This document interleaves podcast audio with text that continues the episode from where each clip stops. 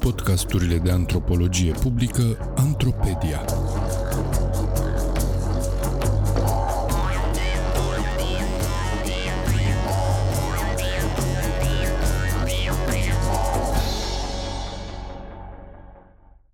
Șmecherie și lumerea. Doctoratul meu despre manele. Un text scris de Adrian Schiop pentru Sfertul Academic. Citit de actorul Daniel Popa. Formația mea nu e de antropolog, ci de filolog, iar interesul meu pentru teoria manelelor s-a dezvoltat întâi din unghiul ăsta. Printre altele, la începutul lui 2005, am scris un articol despre similaritățile frapante dintre hip-hop și manele, refuzat de dilema, dar acceptat de adevărul literar și artistic. În 2009 m-am mutat în Ferentari cu un antropolog maghiar, Gheorghe Pulai. El să scrie etnografia cartierului, eu să documentez un posibil roman și eventual să fac niște reportaje despre viața cartierului. Pe de o parte, Gheorghe m-a învățat să beau, profesionist. Pe de alta, mi-a deschis apetitul pentru antropologie, sociologie și studii culturale, dându-mi să citesc cărți și discutându-le noaptea.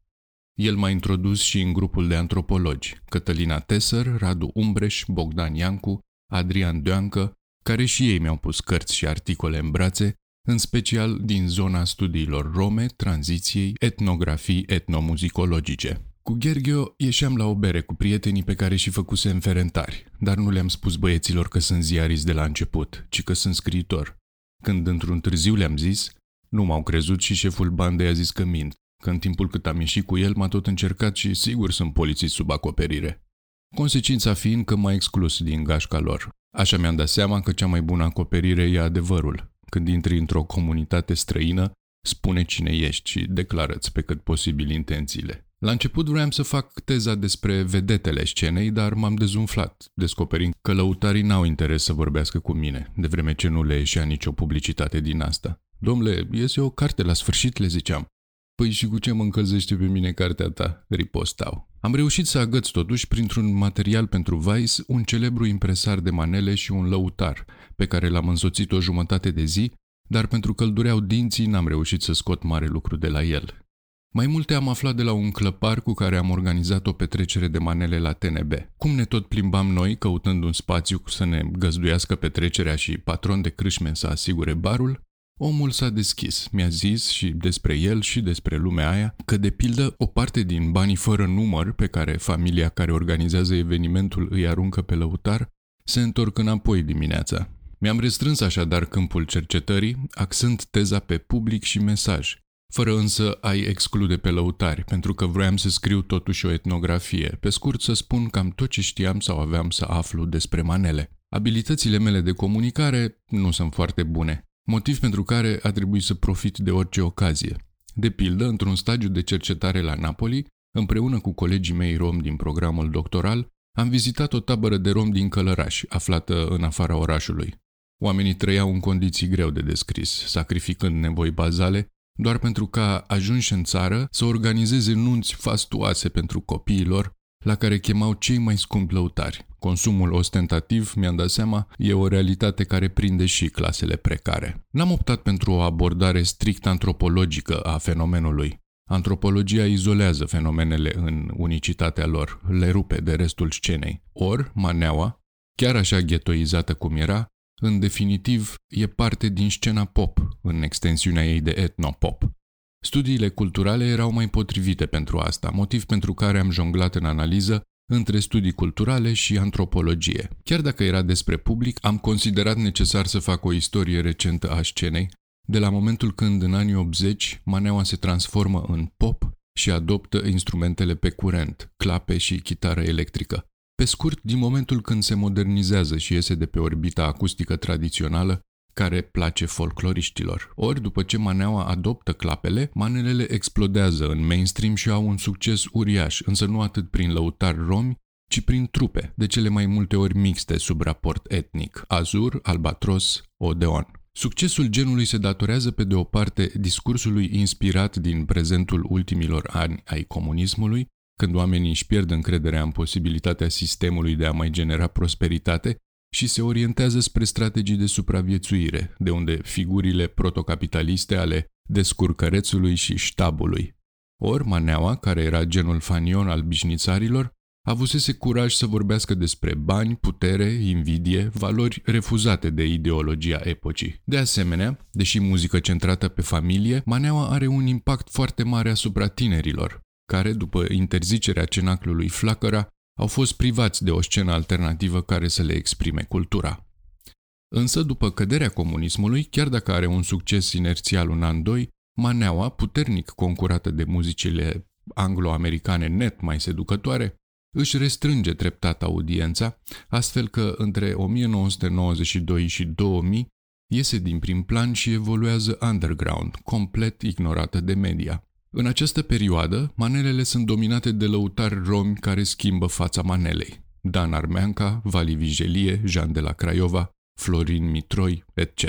Genul este așadar ignorat total de media, încât, mai ales prin intermediul subgenului bagabonțesc, Maneaua poate să-și construiască fără autocenzură universul de discurs, celebrând pe șleau, șmecheria și informalitatea, bogăția sau sexualitatea.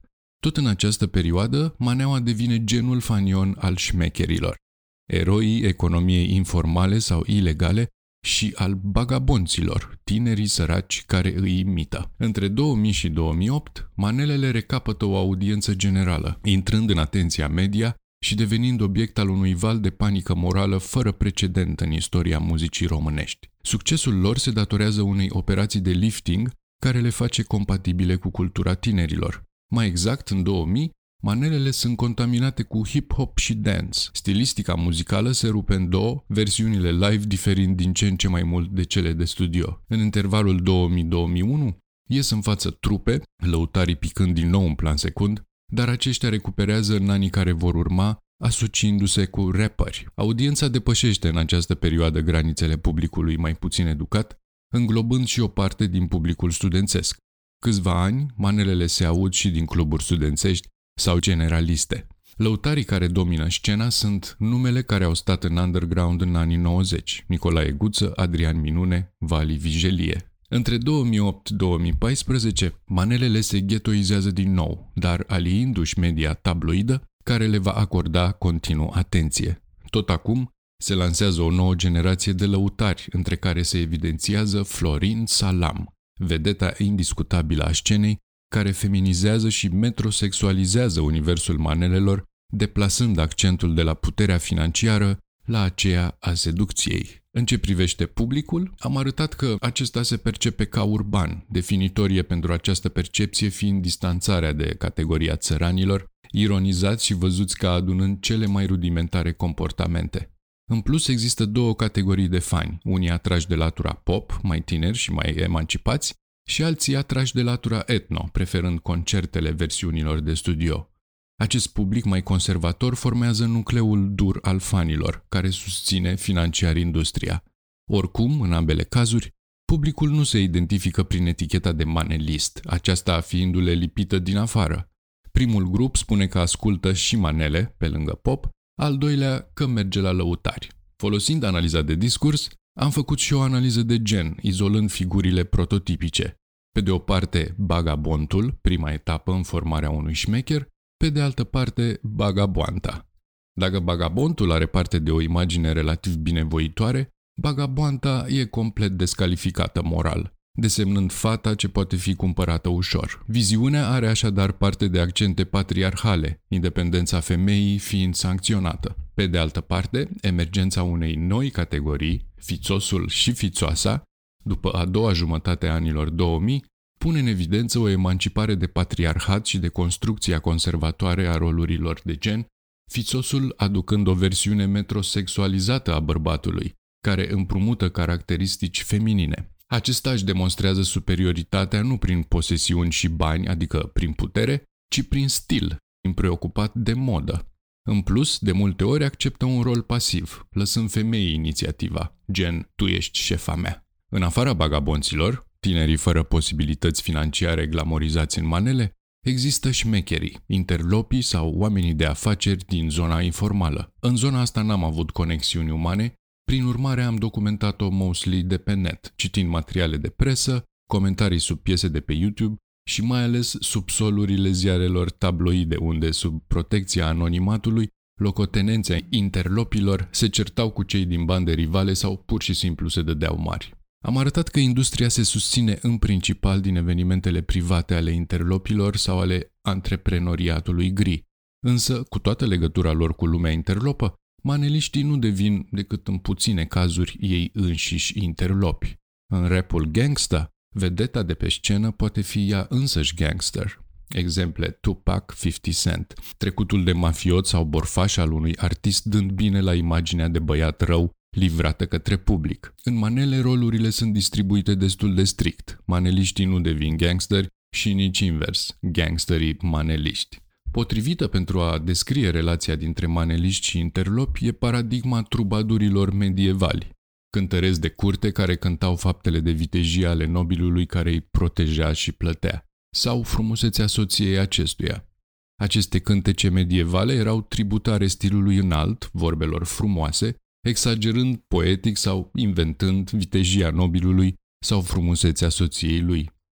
Pentru nobil era o formă de a se eterniza prin artă și totodată o formă de a șeta la puterea, însă în epoca haotică a post-socialismului, nobilii sunt înlocuiți cu războinicii interlopi ai zilei, care își certifică puterea arătând că își permit un lăutar de top care să le omagieze în mântuitul azur al artei, familia și pe ei înșiși.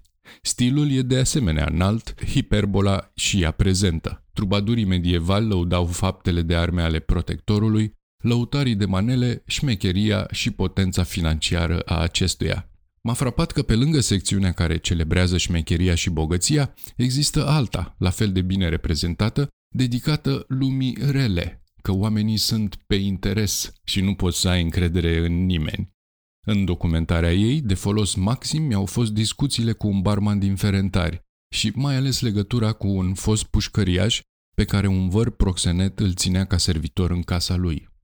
Am descoperit că între șmecherie și lumea rea există o conexiune directă. Șmecheria, ca strategie de viață, generează așteptări negative de la celălalt. Oamenii se înșală și așteaptă să fie înșelați. Pe scurt, generează un grad ridicat de neîncredere socială.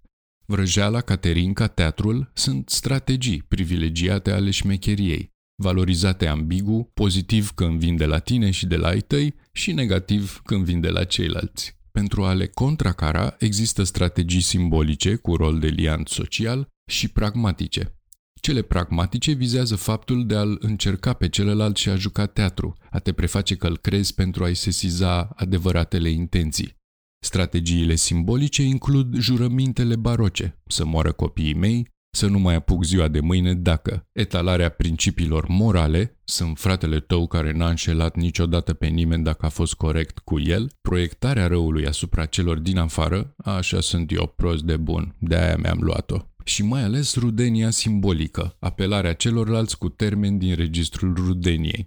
Frate, mătușă, unchi, mamă, tată. Figurile structurante ale acestei secțiuni din manele sunt familia tradițională, ca spațiu protector și indivizibil, prietenii în care nu poți să ai încredere și frații ca unică formă de solidaritate. Solidaritatea este atribut al fratelui, nu al prietenului. Prietenia, simpla tovărășie, nu poate întemeia o legătură. De aceea, în lumea reală, prietenii se apelează cu fratele meu și în universul de discurs al manelelor, prietenia adevărată este desemnată ca frăție.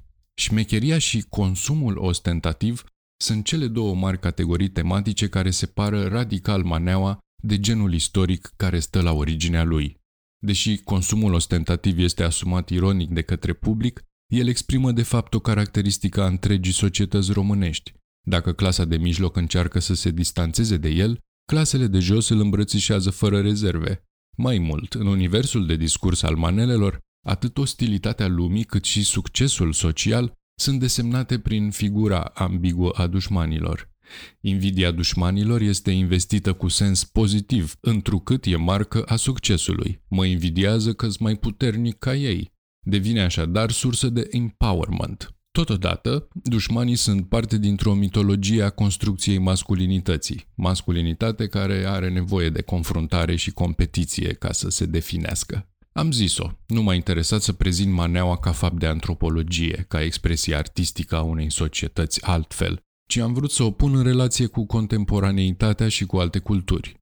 Genurile cu care am comparat maneaua sunt neomelodicii, sudul Italiei, narcorido, Mexic, și din vecinătate etnopopul bulgăresc, cealga, și sârbesc, turbo folk, toate având conexiuni semnificative cu universul deviant al marginalității și al economiei clandestine. Ce distinge însă maneaua în raport cu toate aceste genuri e emoția puterii, că te face să te simți cocoș, fapt care o apropie de rapul gangsta.